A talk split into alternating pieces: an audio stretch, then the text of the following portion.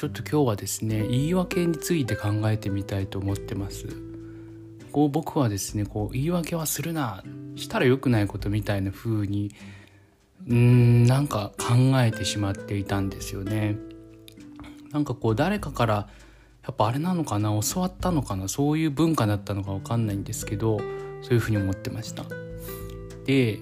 最近ちょっとその少しなんか話飛ぶような感じになっちゃうと思うんですけどあの自然とは何かっていうことを考えていたんですね。で自然この何て言うのかな。例えば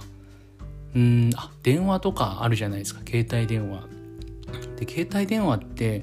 この全然遠く離れた人ともリアルタイムでこう話せるって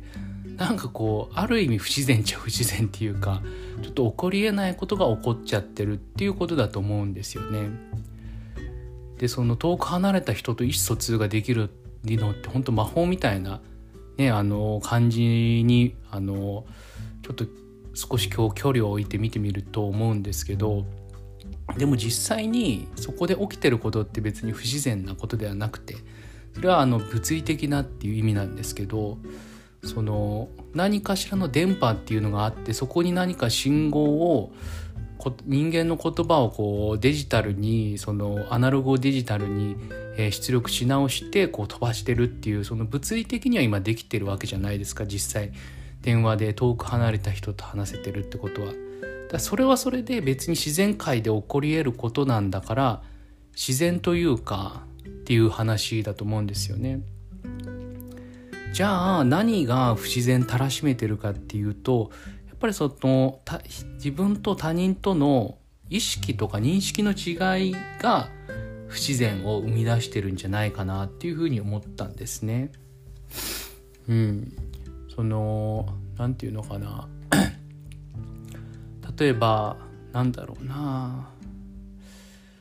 俺はこう思うんだけどみたいな。でも私はこうこう思う。私僕は A と思う。私は B と思うっていうふうにある事柄について意見が不一致することなんてもう本当によくある話だと思うんですよね。でやっぱりそのここで必要なことが人間っていうのは進化してこの言語というかコミュニケーションの手段を取ったわけなのでやっぱりその A, A である B であるじゃあ違うねバイバイ じゃなくてやっぱりそこは話し合うコミュニケーションをとる、まあ、話し合うっていうことがやっぱり必要なことだと思うんですよね。でまあ僕もですねあのこう人とこういざこざとかね喧嘩があった時はやっぱ疲れるじゃないですか。やっぱりその人とぶつかり合うっていうのは本当に体力気力消耗してそれが終わった後ではもうぐったりで何もしたくないみたいになっちゃうんですけどまあ、残念ながらその人と分かり合うためにはやっぱり努力しないといけないと思うんですよね。うん、努力するからこそ分かり合えるっていうとこもあると思うんですよ。でもちろんその性格がねそのそもそもこう波長が合うみたいな人はコミュニケーションも取りやすいっていうところはあると思うんですけどそそんな人ばっかりでそっちの方が超レアケースだと思うんですよね。なんか僕の場合は基本的にちょっと考え方が違う人ばっかりみたいな感じなんですけどだからそこで自分をこう押し込めてしまうと疲れるわけじゃないですか。だからまあコミュニケーション取っておかなきゃいけないねっていう話なんですけどまあ繊細さんはですねそこがすごい嫌だとかストレスがかかるっていう僕みたいな人ですよねっていうことを思うと思うんでまあ一ついいなと思うのは僕はこう思うっていうふうに相手の意見をだ私は僕は A だと思う私はあ私は B だと思うって言った時にいや B なんてありえないでしょみたいなことを言うとまあそれは当然カチンとくるじゃないですか。だからそこは「ああそうなんだ」って言ってまあ一旦受け止めるというか「あ君はこうこうこうなんだね」っていうふうにまあ復唱するのもいいと思うんですよね。そしたら相手も「あ受け取ってもらえたっていうふうに認識ができるので